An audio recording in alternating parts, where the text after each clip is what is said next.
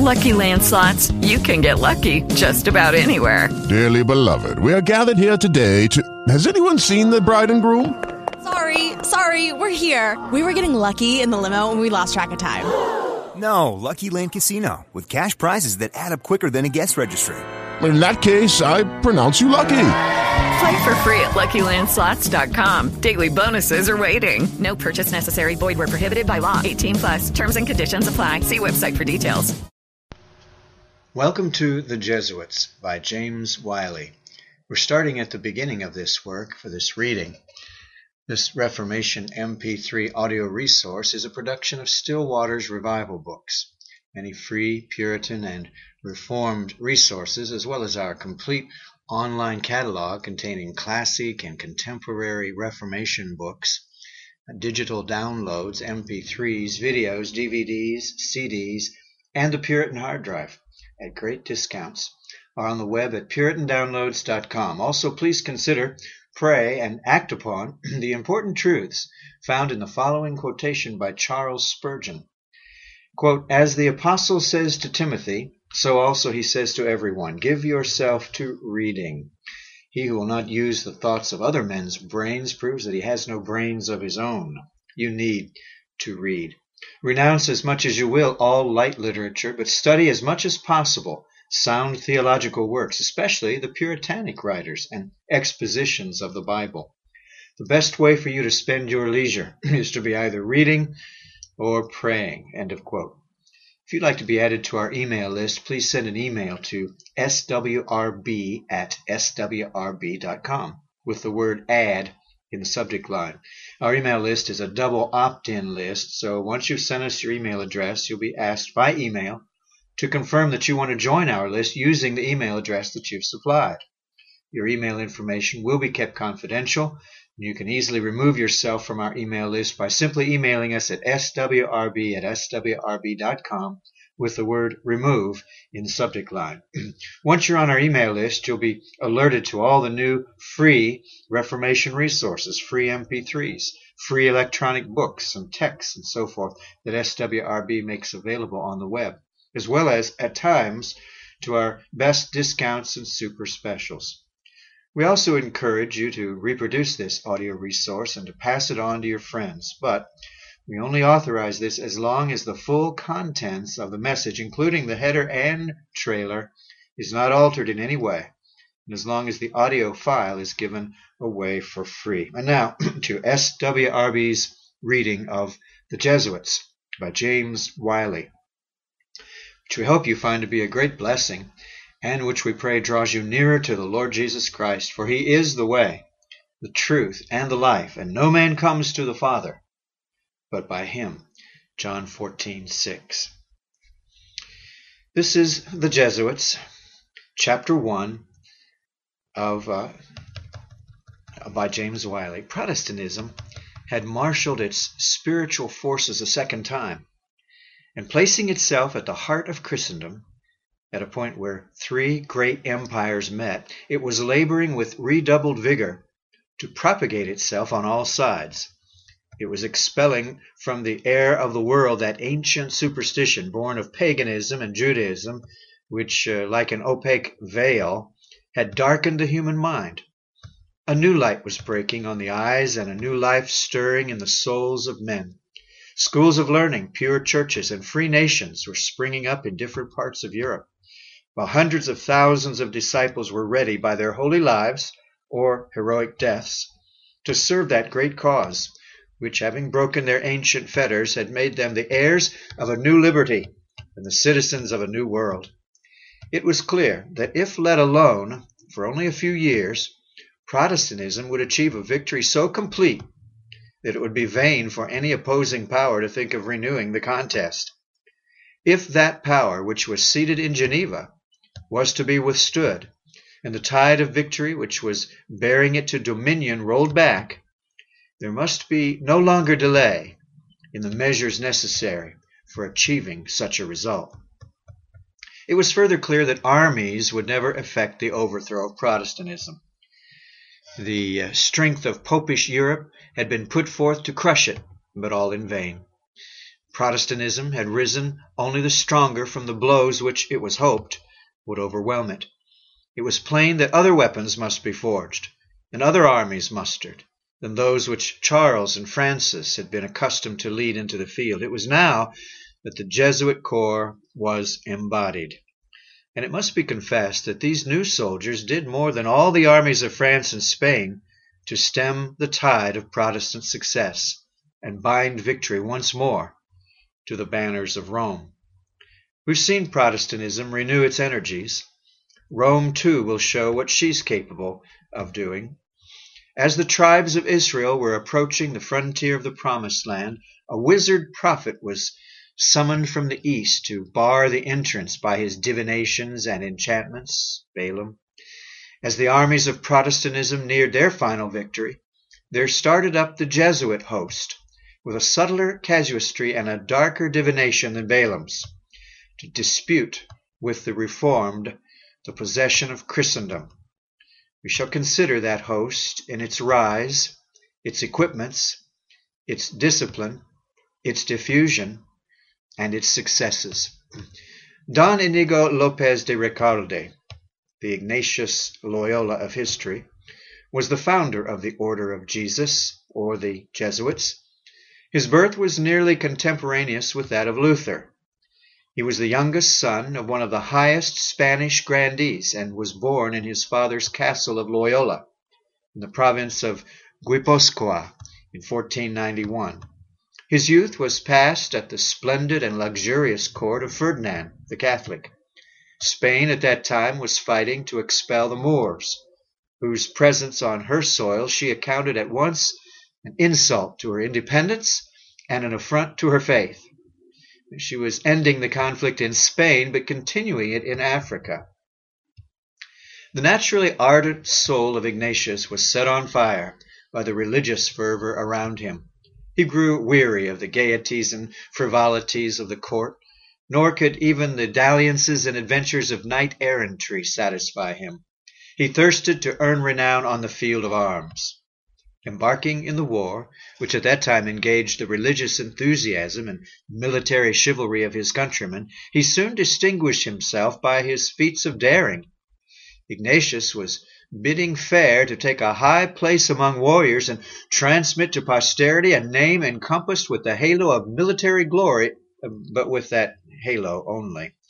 At this stage of his career, an incident befell him which cut short his exploits on the battlefield and transferred his enthusiasm and chivalry to another sphere.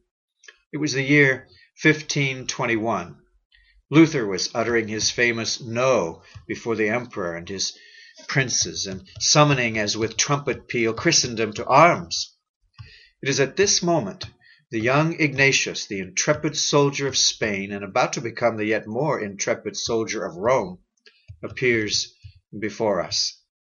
He is shut up in the town of Pampeluna, which the French are besieging. The garrison are hard pressed, and after some whispered consultations they openly propose to surrender.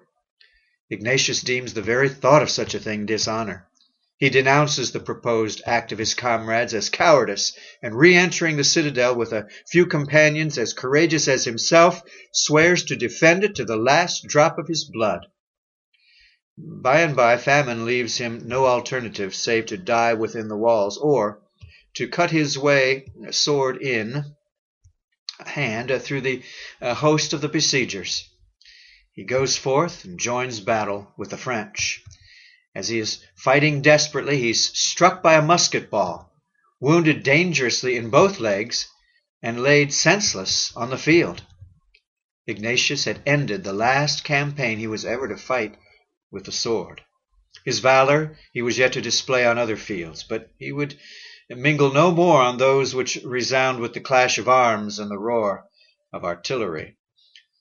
The bravery of the fallen warrior had won the respect of the foe.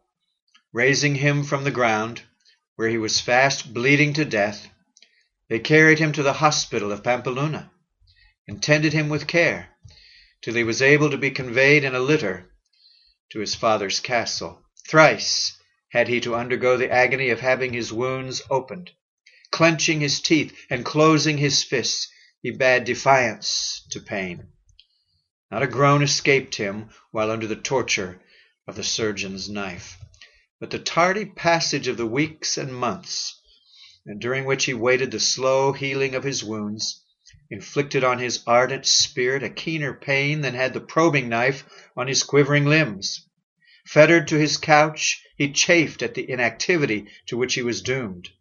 Romances of chivalry and tales of war were brought to him to beguile the hours. These exhausted, other books were produced, but of a somewhat different character. This time it was the legends of the saints that were brought the bedrid knight. The tragedy of the early Christian martyrs passed before him as he read. Next came the monks and hermits the Thebaid deserts and the Sinaitic mountains. With an imagination on fire, he perused the story of the hunger and cold they had braved, of the self-conquest they had achieved, of the battles they had waged with evil spirits, of the glorious vision that had been vouchsafed them, and the brilliant rewards they had gained in the lasting reverence of earth and the felicities and dignities of heaven. He panted to rival these heroes, whose glory was of a kind so bright and pure that compared with it the renown of the battlefield was dim and sordid. His enthusiasm and ambition were as boundless as ever, but now they were directed into a new channel. Henceforward, the current of his life was changed. He had laid down a knight of the burning sword, to use the words of his biographer Vieira, but he rose up from it a saint of the burning torch. The change was a sudden and violent one and drew after it vast consequences, not to Ignatius only and the men of his own age, but to millions of the human race in all countries of the world, and in all the ages that have elapsed since. He who lay down on his bed the fiery soldier of the emperor rose from it the yet more fiery soldier of the Pope. The weakness occasioned by loss of blood the morbidity produced by long seclusion, the irritation of acute and protracted suffering, joined to a temperament highly excitable, and a mind that had fed on miracles and visions till its enthusiasm had grown into fanaticism, accounts in part for the transformation which Ignatius had undergone. Though the balance of his intellect was now sadly disturbed, his shrewdness, his tenacity, and his daring remained. Set free from the fetters of calm reason, these qualities had freer scope than ever. The wing of his earthly ambition was broken, but he could take his flight heavenward. If earth was forbidden him, the celestial domains stood open, and there worthier exploits and more brilliant rewards awaited his prowess. The heart of a soldier plucked out, and that of a monk given him, Ignatius vowed before leaving his sick chamber to be the slave, the champion, the knight errant of Mary. She was the lady of his soul, and after the manner of dutiful knights, he immediately repaired to her shrine at Montserrat, hung up his arms before her image, and spent the night in watching them. But reflecting that he was a soldier of Christ, that great monarch who had gone forth to subjugate all the earth, he resolved to eat no other food, wear no other raiment than his king had done, and endure the same hardships and vigils. Laying aside his plume, his coat of mail, his shield and sword, he donned the cloak of the mendicant. Wrapped in sordid rags, says Duller, an iron chain and prickly girdle pressing on his naked body, covered with filth, with uncombed hair, and untrimmed nails, he retired to a dark mountain in the vicinity of Manresa, where was a gloomy cave in which he made his abode for some time. There he subjected himself to all the penances and mortifications of the early anchorites, whose holiness he emulated. He wrestled with the evil spirit, talked to voices audible to no ear but his own, fasted for days on end till his weakness was such that he fell into a swoon. One day was found at the entrance of his cave, lying on the ground, half dead. The cave at Manresa recalls vividly uh, to our memory the cell at Erfurt. The same austerities, vigils, mortifications, and mental efforts and agonies which were undergone by Ignatius Loyola had but a very few years before this been passed through by Martin Luther. So far, the career of the founder of the Jesuits and that of the champion of Protestantism were the same. Both had set before them a high standard of holiness. Both had all but sacrificed life to reach it. But at the point to which we have come, the courses of the two men widely diverge. Both, hitherto, in their pursuit of truth and holiness, had traveled by the same road, but now we see Luther turning to the Bible the light that shines in a dark place, the sure word of prophecy. Ignatius Loyola, on the other hand, surrenders himself to visions and revelations. As Luther went onward, the light grew only the brighter around him. He had turned his face to the sun. Ignatius had turned his gaze inward upon his own beclouded mind and verified the saying of the wise man, He who wandereth out of the way of understanding shall remain in the congregation of the dead. Finding him half examine at the mouth of his cave, sympathizing friends carried Ignatius to the town of Manresa.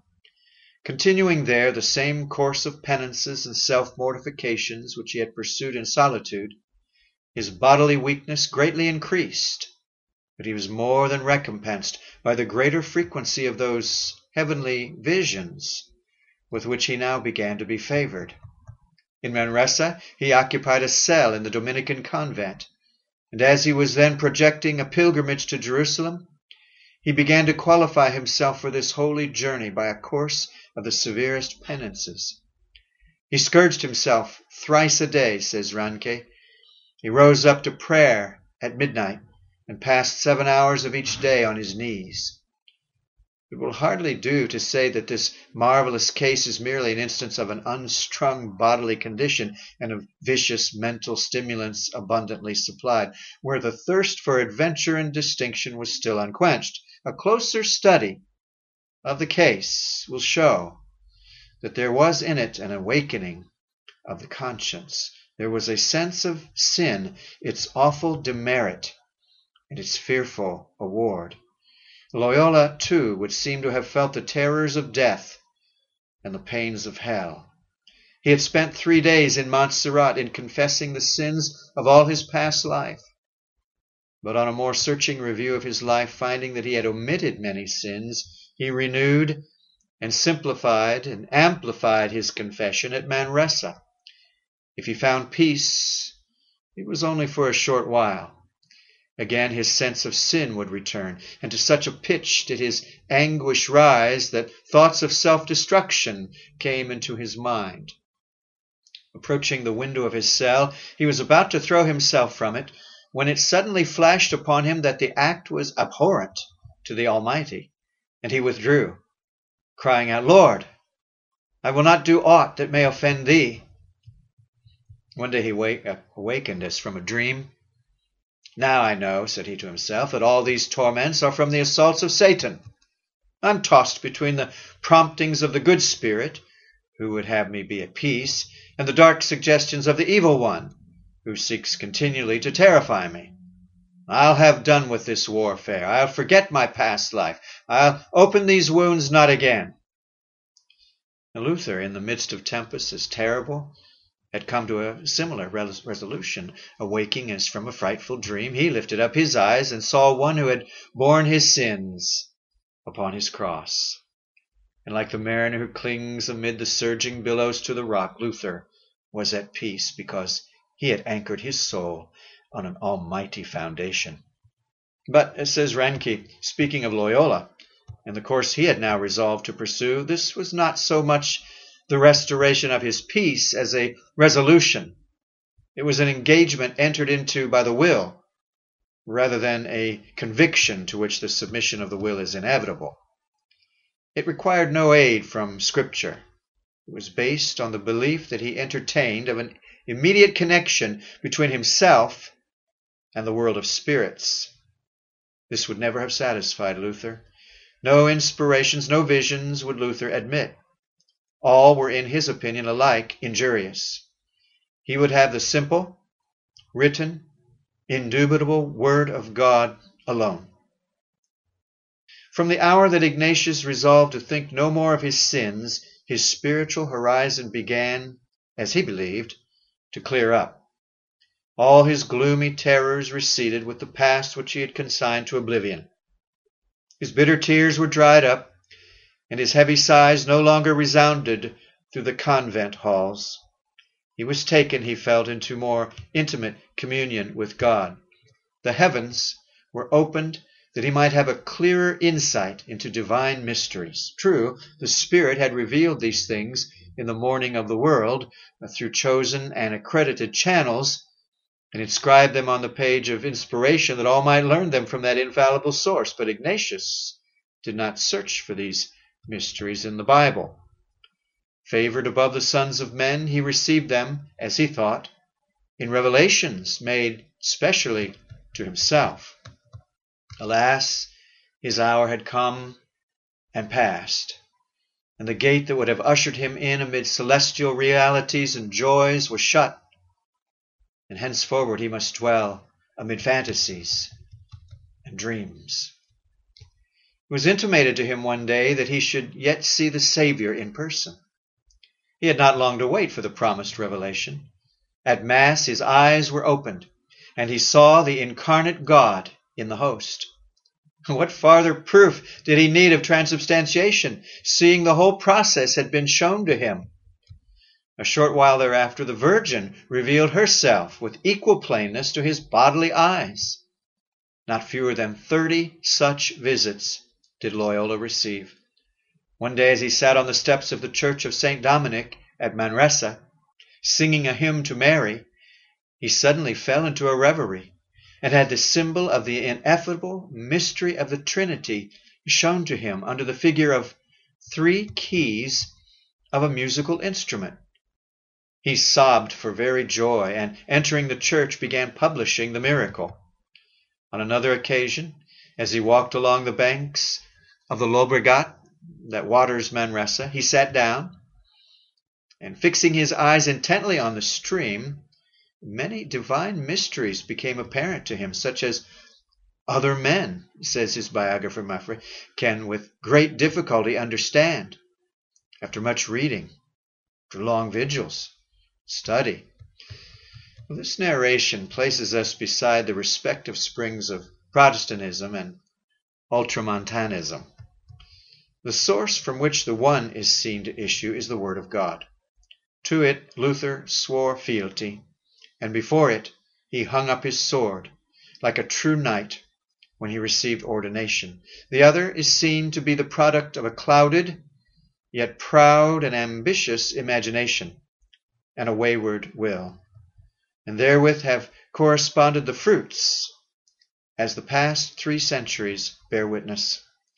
The one principle has gathered around it a noble host clad in the panoply of purity and truth. In the wake of the other has come the dark army of the Jesuits. Chapter 2 Loyola's First Disciples. Among the wonderful things shown to Ignatius Loyola by special revelation was a vision of two great camps. The center of the one was placed at Babylon, over it there floated the gloomy ensign of the Prince of Darkness. The heavenly King had erected his standard on Mount Zion, and made Jerusalem his headquarters. In the war of which these two camps were the symbols, and the issues of which were to be grand beyond all former precedent, Loyola was chosen, he believed, to be one of the chief captains. He longed to place himself at the center of action. The way thither was long, Wide oceans and gloomy deserts had to be traversed, and hostile tribes passed through. But he had an iron will, a boundless enthusiasm, and what was more, a divine call, for such it seemed to him in his delusion. He set out penniless in 1523. Begging his bread by the way, he arrived at Barcelona. There he embarked in a ship which landed him on the shore of Italy Thence, traveling on foot after long months and innumerable hardships, he entered in safely the gates of Jerusalem. But the reception that awaited him in the holy city was uh, not such as he had fondly anticipated. His rags, his uncombed locks, which almost hid his emaciated features, but ill accorded with the magnificence of the errand which had brought him to that shore. Loyola thought of doing in his single person what the armies of the Crusaders had failed to do by their combined strength. The head of the Romanists in Jerusalem saw in him rather the mendicant than the warrior, and fearing doubtless that should be he, should he offer battle to the Crescent, he was more likely to provoke a tempest of Turkish fanaticism than drive back the hordes of the infidel. He commanded him to desist under the threat of excommunication. Thus withstood Loyola, returned to Barcelona, which uh, he reached in 1524. Derision and insults awaited his arrival in his native Spain. His countrymen failed to see the grand aims he cherished beneath his rags, nor could they divine the splendid career and the immortality of fame which were to emerge from this present squalor and debasement. But not for one moment did Loyola's own faith falter in his great destiny. He had the art, known only to those fated to act a great part, of converting impediments into helps, and extracting new experience and fresh courage from disappointment. His repulsion from the holy fields had taught him that Christendom, and not Asia, was the predestined scene of his warfare, and that he was to do battle not with the infidels of the East, but with the ever growing hosts of heretics in Europe. But to meet the Protestant on his own ground, and to fight him with his own weapons, was a still more difficult task than to convert the Saracen. He felt that meanwhile he was destitute of the necessary qualifications, but it was not too late to acquire them. Though a man of thirty five, he put himself to school at Barcelona, and there, seated amid the youth of the city, he prosecuted the study of Latin. Having acquired some mastery of this tongue, he removed in 1526 to the University of Alcala to commence theology. In a little space he began to preach. Discovering a vast zeal in the propagation of his tenets, and no little success in making disciples, male and female, the Inquisition, deeming both the man and his aims somewhat mysterious, arrested him the order of the Jesuits was on the point of being nipped in the bud. But finding in Loyola no heretical bias, the fathers dismissed him on his promise of holding his peace. He repaired to Salamanca, but there too he encountered similar obstacles. It was not agreeable thus to champ the curb of privilege and canonical authority, but it ministered to him a wholesome discipline. It sharpened his circumspection and shrewdness without in the least abating his ardor. Holding fast by his grand purpose, he quitted his native land, and repairing in 1528 to Paris, entered himself as a student in the College of St. Barbara. In the world of Paris, he became more practical, but the flame of his enthusiasm still burned on. Through penance, through study, through ecstatic visions, and occasional checks, he pursued with unshaken faith and unquenched resolution his celestial calling as the leader of a mighty spiritual army of which he was to be the creator and which was to wage victorious battle with the hosts of Protestantism. Loyola's residence in Paris, which was from 1528 to 1535, coincides with the period of greatest religious excitement in the French capital. Discussions were at that time of hourly occurrence in the streets, in the halls of the Sorbonne, and at the royal table. Loyola must have witnessed all the stirring and tragic scenes we have already described. He may have stood by the stake of Berquin. Uh, he had seen with indignation, doubtless, the saloons of the Louvre open for the Protestant sermon. He had felt the great shock which France received from the placards and taken part, it may be, in the bloody rites of her great day of expiation. It's easy to see how, amid excitements like these, Loyola's zeal would burn stronger than uh, every hour, but his ardor did not hurry him into action till all was ready. The blow he meditated was great, and time, patience, and skill were necessary to prepare the instruments by whom he was to inflict it. It chanced that two young students shared with Loyola his rooms in the College of St. Barbara. The one was Peter Fabre from Savoy. His youth had been passed amid his father's flocks. The majesty of the silent mountains had sublimed his natural piety into enthusiasm, and one night, on bended knee, under the star bestudded vault, he devoted himself to God in a life of study. The other companion of Loyola was Francis Xavier of Pampeluna in Navarre. For five hundred years his ancestors had been renowned as warriors and his ambition was, by becoming a scholar, to enhance the fame of his house by adding to its glory in arms the yet purer glory of learning. These two, the humble Savoyard and the high-born Navarrese, Loyola had resolved should be his first disciples. As the artist selects his block, and with skilful eye and plastic hand bestows touch after touch of the chisel, till at last the superfluous parts are cleared away, and the statue stands forth so complete and perfect in its symmetry that the dead stone seems to breathe. So did the future general of the Jesuit army proceed to mold and fashion his two companions, Fabre and Xavier. The former was soft and pliable, easily took the shape which the master hand sought to communicate. The other was obdurate, like the rocks of his native mountains. But the patience and genius of Loyola finally triumphed over his pride of family and haughtiness of spirit. He first of all won their affection by certain disinterested services. He next excited their admiration by the loftiness of his own asceticism. He then imparted to them his grand project, and fired them with the ambition of sharing with him in the accomplishment of it. Having brought them thus far, he entered them on a course of discipline, the design of which was to give them those hardy qualities of body and soul which would enable them to fulfill their lofty vocation as leaders in an army, every soldier in which was to be tried and hardened in the fire as he himself had been. He exacted of them frequent confession. He was equally rigid as regarded their participation in the Eucharist. The one exercise trained them in submission, the other fed the flame of their zeal.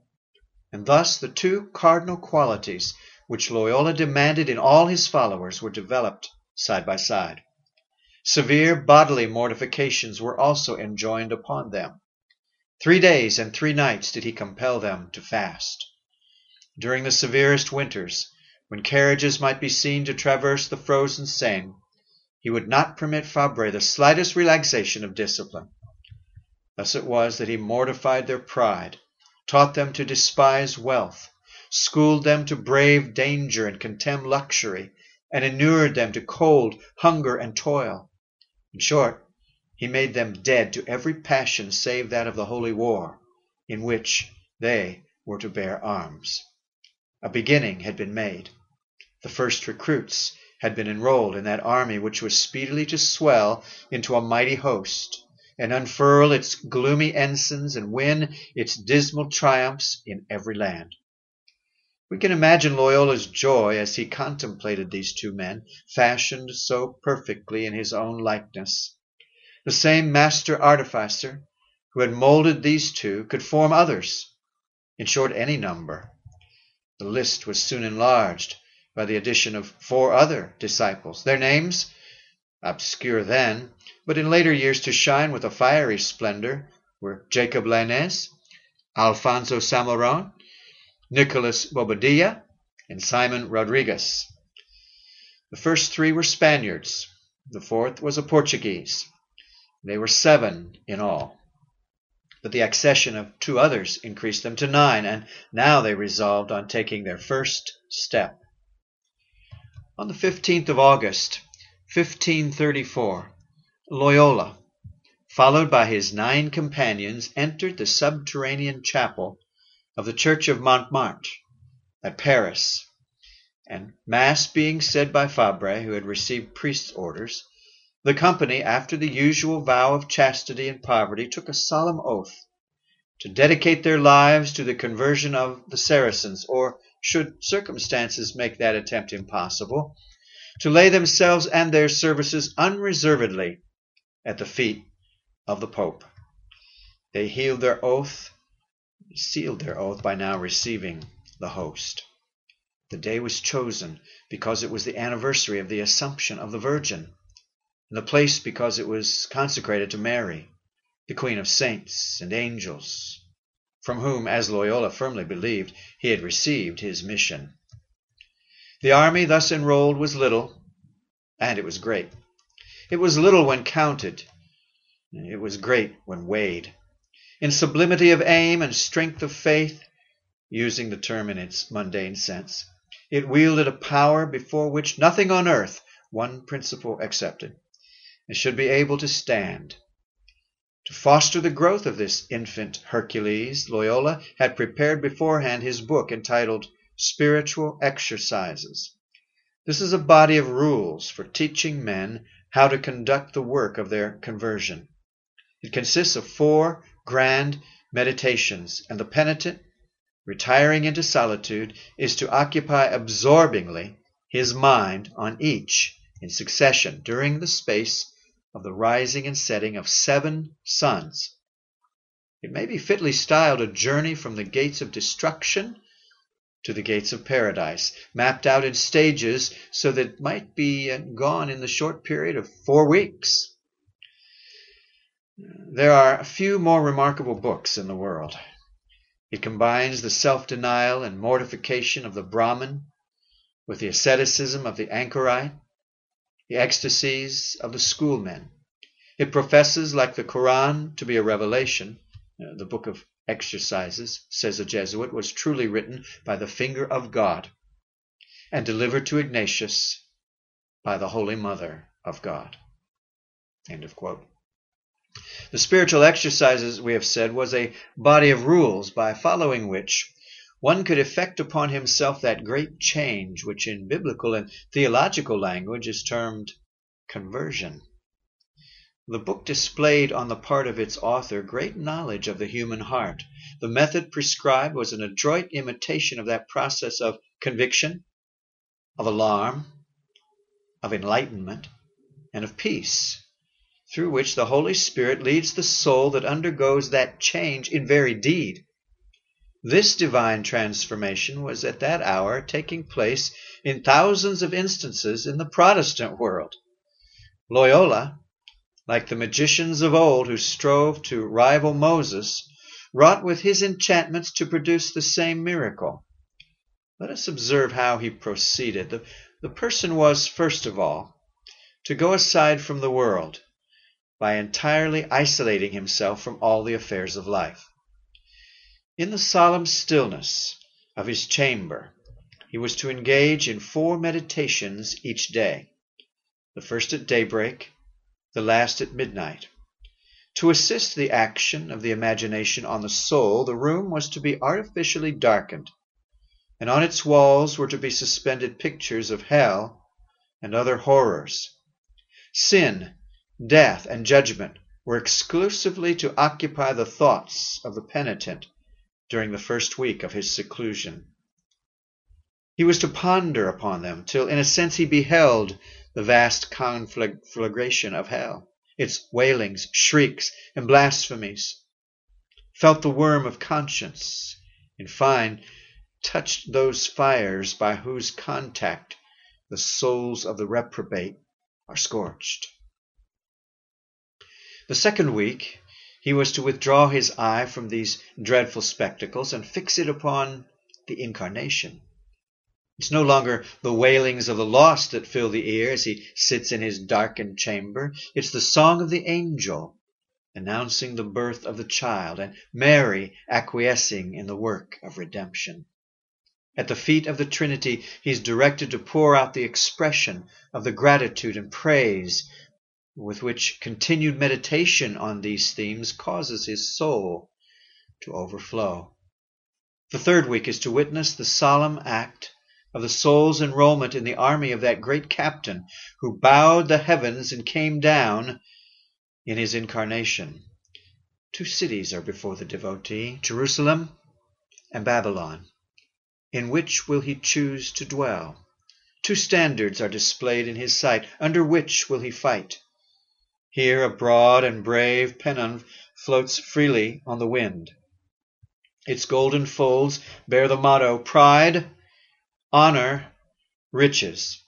Here is another, but how unlike the motto inscribed upon it Poverty, Shame, humility. On all sides resounds the cry, To arms! He must make his choice, and he must make it now. For the seventh sun of his third week is hastening to the setting. It is under the banner of poverty that he elects to win the incorruptible crown. Now comes the fourth and last week, and with it there comes a great change in the subjects of his meditation. He is to dismiss all gloomy ideas, all images of terror. The gates of Hades are to be closed, and those of a new life opened. It is morning with him. It is a springtime that has come to him, and he is to surround himself with light and flowers and odors. It's the Sabbath of a spiritual creation. He is to rest, to taste in that rest the prelude the everlasting joys. This mood of mind he is to cultivate while seven suns rise and set upon him. He is now perfected and fit to fight in the army of the great captain. A not unsimilar course of mental discipline, as our history has already shown, did Wycliffe, Luther, and Calvin pass through before they became captains in the army of Christ. They began in a horror of great darkness. Through that cloud there broke upon the revelation of the crucified. Throwing the arms of their faith around the tree of expiation and clinging to it, they entered into peace and tasted the joys to come. How like, yet how unlike, are these two courses? In the one, the penitent finds a Savior on whom he leans. In the other, he lays hold on a rule by which he works, and works as methodically and regularly as a piece of machinery. Beginning on a certain day, he finishes like stroke of clock, duly as the seventh sun of the fourth week is sinking below the horizon. We trace in the one the action of the imagination, fostering one overmastering passion into strength until the person becomes capable of attempting the most daring enterprises and enduring the most dreadful sufferings. In the other, we behold the intervention of a divine agent who plants in the soul a new principle and then seduces a new life. The war in which Loyola and his nine companions enrolled themselves when on the 15th of August, 1534, they made their vow in the church of Montmartre was to be waged against the Saracens of the East. They acted so far on their original design as to proceed to Venice, where they learned that their project was meanwhile impracticable. The war which had just broken out between the Republic and the Porte had closed the gates of Asia. They took this as an intimation that the field of their operations was to be in the Western world. Returning on their path, they now directed their steps towards Rome. In every town through which they passed on their way to the eternal city, they left behind them an immense reputation for sanctity by their labors in the hospitals and their earnest addresses to the populace on the streets. As they drew nigh to Rome, and the hearts of some of his companions were beginning to despond, Loyola was cheered by a vision in which Christ appeared and said to him, in Rome will I be gracious unto thee. The hopes this vision inspired were not to be disappointed. Entering the gates of the capital of Christendom and throwing themselves at the feet of Paul the Third Pope, they met a most gracious reception. The Pope hailed their offer of assistance as most opportune. Mighty dangers at that hour threatened the papacy, and with the half of Europe in revolt, and the old monkish orders become incapable. This new and unexpected aid seemed sent by heaven. The rules and constitution of the new order were drafted and ultimately approved by the Pope. Two peculiarities in the constitution of the proposed order specially recommended it in the eyes of Paul III. The first was its vow of unconditional obedience. The society swore to obey the Pope as an army obeys its general. It was not canonical but military obedience, which its members offered him. They would go to whatsoever place at whatsoever time, and on whatsoever errand he should be pleased to order them. They were, in short, to be not so much monks as soldiers. The second peculiarity was that their services were to be wholly gratuitous. Never would they ask so much as a penny from the papal see. It was resolved that the new order should bear the name of the Company of Jesus. Loyola modestly declined the honor of being accounted its founder. Christ himself, he affirmed, had dictated to him its constitution in his cave at Manresa. He was its real founder. Whose name, then, could it so appropriately bear as his? The bull constituting it was issued on the 27th of September, 1540, and was entitled Regimini Militantis Ecclesiae, and bore that the persons it enrolled into an army were to bear the standard of the cross and to wield the arms of God, to serve the only Lord and the Roman pontiff, his vicar on earth. The Latin words mean raised to the government of the church militant. Chapter 3 Organization and Training of the Jesuits. The long delayed wishes of Loyola had been re- realized, and his efforts, abortive in the past, had now at length been crowned with success. The papal bull had given formal existence to the order. What Christ had done in heaven, his vicar had ratified on the earth. But Loyola was too wise to think that all had been accomplished. He knew that he was only at the beginning of his labors. In the little band around him he saw but the nucleus of an army that would multiply and expand till one day it should be as the stars in multitude and bear the standard of victory to every land on earth. The gates of the east were meanwhile closed against him. But the Western world would not always set limits to the triumphs of his spiritual arms. He would yet subjugate both hemispheres and extend the dominion of Rome from the rising to the setting sun. Such were the schemes that Loyola, who hid under his mendicant's cloak an ambition vast as Alexander's, was at that moment revolving. Assembling his comrades one day about this time, he addressed them, his biographer Brohorst tells us, in a long speech, saying, Ought we not to conclude that we are called to win to God not only a single nation, a single country, but all nations, all the kingdoms of the world. An army to conquer the world Loyola was forming, but he knew that nothing is stronger than its weakest part. Therefore, the soundness of every link, the thorough discipline and tried fidelity of every soldier in this mighty host was with him an essential point. And that could be secured only by making each individual, before enrolling himself, pass through an ordeal that should sift and try and harden him to the utmost. But first, the company of Jesus had to elect a head. The dignity was offered to Loyola. He modestly declined the post, as Julius Caesar did the diadem. After four days spent in prayer and penance, his disciples returned and humbly supplicated him to be their chief.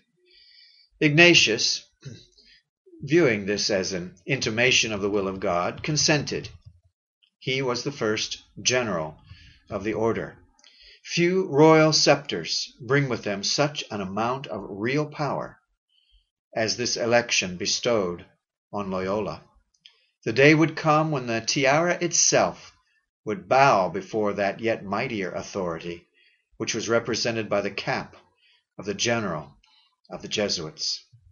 The second step was to frame the constitutions of the society. In this labor, Loyola accepted the aid of Lainez, the ablest of his converts. Seeing it was at God's command that Ignatius had planted the tree of Jesuitism in the spiritual vineyard, it was to be expected that the constitutions of the company would proceed from the same high source. The constitutions were declared to be a revelation from God, the inspiration of the Holy Spirit. This gave them absolute authority over the members and paved the way for the substitution of the Constitution and canons of the Society of Jesus in the room of Christianity itself. These canons and instructions were not published, they were not communicated to all the members of the society even. They were made known to a few only, in all their extent to a very few. They took care to print them in their own college at Rome or in their college at Prague. And if it happened that they were printed elsewhere, they secured and destroyed the edition. I cannot discover, says M. de la Chalotais, that the constitutions of the Jesuits have ever been seen or examined by any tribunal whatsoever, secular or ecclesiastic, by any sovereign, not even by the Court of Chancery of Prague, when permission was asked to print them. They have taken all sorts of precautions to keep them a secret. For a century uh, they were concealed from the knowledge of the world, and it was an accident which at last dragged them into the light from the darkness in which they had so long been buried. It is not easy, uh, perhaps it is not possible, to say what number of volumes the constitutions of the Jesuits form. Louis René de la Chalotais, Procurator General of King Louis XV, in his report on the constitutions of the Jesuits, given in to the Parliament of Bretagne, Bretagne uh, speaks of 50 volumes folio. And that was in the year 1761 or 221 years after the founding of the order. This code, then enormous, must be greatly more so now, seeing every bull and brief of the Pope addressed to the Society, every edict of its general, is so much more added to a legislation that is continually augmenting. We doubt whether any member of the order is found bold enough to undertake a complete study of them or ingenious enough to reconcile all their contradictions and inconsistencies. Prudently abstaining from venturing into a labyrinth from which he may never emerge, he simply asks not uh, what do the constitutions say, uh, but what does the general command? Practically, the will of his chief is the code of the Jesuit. We shall first consider the powers of the general. The original bull of Paul III constituting the company gave to Ignatius de Loyola, with nine priests, his companions, the power to make constitutions and particular rules and also to alter them. The legislative power thus rested in the hands of the general and his company, that is, in a congregation representing them. But when Loyola died, and Lainez succeeded him as general, one of his first acts was to assemble a congregation and cause it to be decided that the general only had the right to make rules. Only the general. This crowned the autocracy of the general, for while he has the power of legislating for all others, no one may legislate for him. He acts without control, without responsibility, without law. It is true that in certain cases the society may depose the general, but it cannot exercise its powers unless it be assembled, and the general alone can assemble the congregation. The whole order, with all its authority, is in fact comprised in him. In virtue of his prerogative, the general can command and regulate everything in the society. He may make special constitutions for the advantage of the society, and he may alter them, abrogate them, make new ones, dating them at any time he pleases. These new rules must be regarded as confirmed by apostolic authority, not merely from the time they were made, but the time they are dated. The general assigns to all provincials, superiors, and members of the society of whatever grade the powers they are to exercise, the places where they are to labor, the missions they are to discharge, and he may annul or confirm their acts at his pleasure. He has the right to nominate provincials and rectors, to admit or exclude members, to say what preferred dignity they are or, or not to accept, uh, to change the destination of legacies. And th- though to give money to his relatives exposes him to deposition, he may, quote, yet give alms to any amount that he may deem conducive to the glory of God. He's invested, moreover, with the entire government and regulation of the colleges of the society. He may institute missions in all parts of the world. When commanding in the name of Jesus Christ and in virtue of obedience, he commands under the penalty of mortal and venial sin. From his orders, there's no appeal to the Pope. He can release from vows. He can examine into the consciences of the members. But it's useless to particularize. The general is the society. The general alone, uh, we have said, has power to make laws, ordinances, and declarations. This power is theoretically bounded, though practically absolute. It's been declared that everything essential, substantia institutionis, to the society is immutable, therefore removed beyond the power of the general. But it has never yet been determined what things belong to the essence of the institute. Many attempts have been made to solve this question, but no solution that is comprehensible has ever been arrived at. And so long as this question remains without an answer, the powers of the general will remain without a limit. Well, let us next attend to the organization of the society. The Jesuit monarchy covers the globe. At its head, as we have said, is a sovereign who rules over all, but is himself ruled over by no one. First come six grand divisions termed assistanzen, satrapies or princedoms. These comprehend the space stretching from the Indus to the Mediterranean, more particularly India, Spain, Portugal, Germany, France, Italy, Sicily, Poland, and Lithuania. Outside this area, the Jesuits have established missions. The heads of these six divisions act as coadjutors to their general. They're his staff or cabinet. These six great divisions are subdivided into 37 provinces. Over each province is placed a chief, termed a provincial. The provinces are again subdivided into a variety of houses or establishments. First come the houses of the professed, Uh, presided over by their provost. Next come the colleges, or houses of the novices and scholars, presided over by their rector or superior. Where these cannot be established, residences are erected for the accommodation of the priests who perambulate the district, preaching and hearing confessions. Lastly, it may be mentioned mission houses, in which Jesuits live unnoticed as secular clergy, but seeking by all possible means to promote the interests of the society. From his chamber in Rome, the eye of the general surveys the world of Jesuitism to its farthest bounds.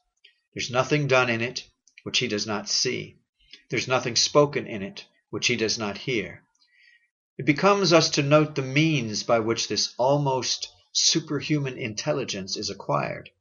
Every year a list of the houses and members of the society, with the name, talents, virtues, and failings of each, is laid before the general. In addition to the annual report, every one of the 37 provincials must send him a report monthly of the state of his province.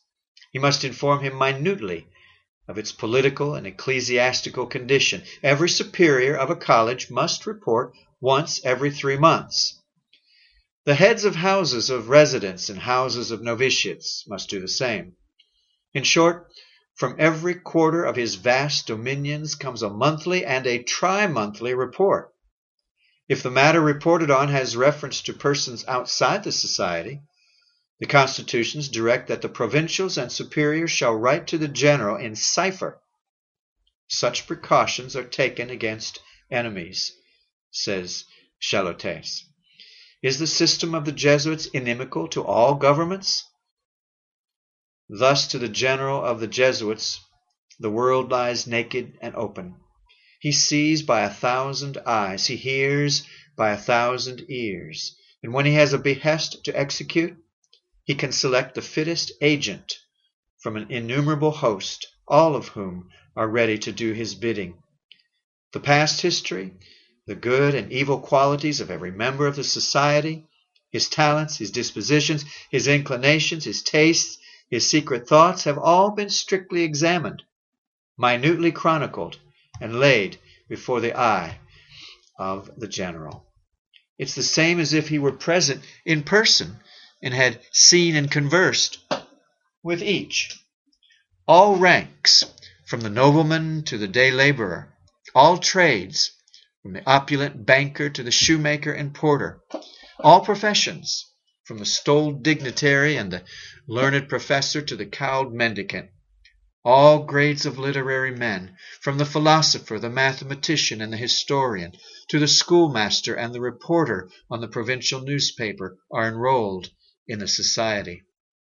Marshaled and in continual attendance before their chief stand this host, so large in numbers and so various in gifts. At his word they go, and at his word they come, speeding over seas and mountains, across frozen steppes or burning plains on his errand. Pestilence or battle or death may lie on his path, the Jesuit's obedience is not less prompt.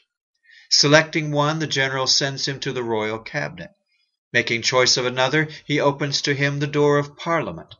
A third he enrolls in a political club. A fourth he places in the pulpit of a church, whose creed he professes that he may betray it. A fifth he commands to mingle in the saloons of the literati. A sixth he sends to act his part in the evangelical conference. A seventh he seats beside the domestic hearth. And an eighth he sends afar off to barbarous tribes, where speaking a strange tongue and wearing a rough garment, he executes amidst hardships and perils the will of his superior. There is no disguise which the Jesuit will not wear, no art he will not employ, no motive he will not feign, no creed he will not profess, provided only he can acquit himself as a true soldier in the Jesuit army, and accomplish the work on which he has been sent forth. We have men, exclaimed a general exultingly, as he glanced over the long roll of philosophers, orators, statesmen, and scholars who stood before him, ready to serve him in the state or in the church in the camp or in the school, at home or abroad. We have men for martyrdom, if they be required. No one can be enrolled in the Society of Jesus till he has undergone a severe and long continued course of training. Let's glance at the several grades of that great army and the preparatory discipline in the case of each. There are four classes of Jesuits. We begin with the lowest. The novitiates are the first in order of admission, the last in dignity. When one presents himself for admission into the order, a strict scrutiny takes place into his talents, his disposition, his family, his former life. And if it is seen that he is not likely to be of service to the society, he is at once dismissed. If his fitness appears probable, he is received into the house of primary probation. Here he is forbidden all intercourse with the servants within and his relations outside the house. A compend of the institutions is submitted for his consideration, the full body of laws and regulations being withheld from him as yet. If he possesses property, he is told that he must give it to the poor, that is, to the society. His tact and address, his sound judgment and business talent, his health and bodily vigor are all closely watched and noted. Above all, his obedience is subjected to severe experiment. If he acquits himself on the trial to the satisfaction of his examiners, he receives the sacrament and is advanced to the house of second probation. Here, the discipline is of a yet severer kind. The novitiate first devotes a certain period to confession of sins meditation. He next fulfills a course of service in the hospitals learning humility by helping the poor and ministering at the beds of the sick. To further his advance in this grace, he next spends a certain term in begging his bread from door to door. Thus he learns to live on the coarsest fare and to sleep on the hardest couch. To perfect himself in the virtue of self abnegation, he next discharges for a while the most humiliating and repulsive offices in the house in which he lives. And now, this course of service ended, he's invited to show his powers of operating on others by communicating instructions to boys in Christian doctrine, by hearing confessions, and by preaching in public. This course is to last two years, unless the superior should see fit to shorten it on the ground of greater zeal or superior talent. Period of probation at an end, the candidate for admission into the order of Jesuits is to present himself before the superior, furnished with certificates from those under whose eye he has fulfilled his six experimenta or trials, as to the manner in which he has acquitted himself. If the testimonials should prove satisfactory to the superior, the novitiate is enrolled, not as yet in the company of the Jesuits, but among the indifferents. He is presumed to have no choice as regards the place he is to occupy in the august corps he aspires to enter. He leaves that entirely to the decision of the superior. He is equally ready to stand at the head of or at the foot of the body, and to discharge the most menial or the most dignified service, to play his part in the saloons of the great, encompassed by luxury and splendor, or to discharge his mission in the hovels of the poor, in the midst of misery and filth, to remain at home or to go to the ends of the earth, to have a preference, though unexpressed, is to fall into deadly sin. Obedience is not only the letter of his vow, it is the lesson that his training has written on his heart. This further trial gone through, the approved novitiate may now take the three simple vows poverty, chastity, and obedience, which, with certain modifications, he must ever after renew twice every year. The novitiate is now admitted into the class of scholars. The Jesuits have colleges of their own, amply endowed by wealthy devotees, and to one of these the novitiate is sent to receive instruction in the higher mysteries of the society. His intellectual powers are here more severely tested and trained, and according to the genius and subtlety he may display, and his progress in his studies, so is the post assigned him in due time in the order. The qualities to be desired and commended in the scholars says the Constitutions, are acuteness of talent, brilliancy of example, and soundness of body. They are to be chosen men, picked from the flower of the troop, and the general has absolute power in admitting or dismissing them, according to his expectations of their utility in promoting the designs of the Institute. Having finished his course, first as a simple scholar, and secondly as an approved scholar, he renews his three vows and passes into the third class, or coadjutors. Still Waters Revival Books is now located at PuritanDownloads.com. It's your worldwide online Reformation home for the very best in free and discounted classic and contemporary, Puritan and Reformed books, MP3s, and videos. For much more information on the Puritans and Reformers, including the best free and discounted classic and contemporary books, MP3s, digital downloads, and videos, please visit Still Waters Revival Books at PuritanDownloads.com. Still Waters Revival Books also publishes the Puritan Hard Drive, the most powerful and practical Christian study tool ever produced. All thanks and glory be to the mercy, grace, and love of the Lord Jesus Christ for this remarkable and wonderful new Christian study tool.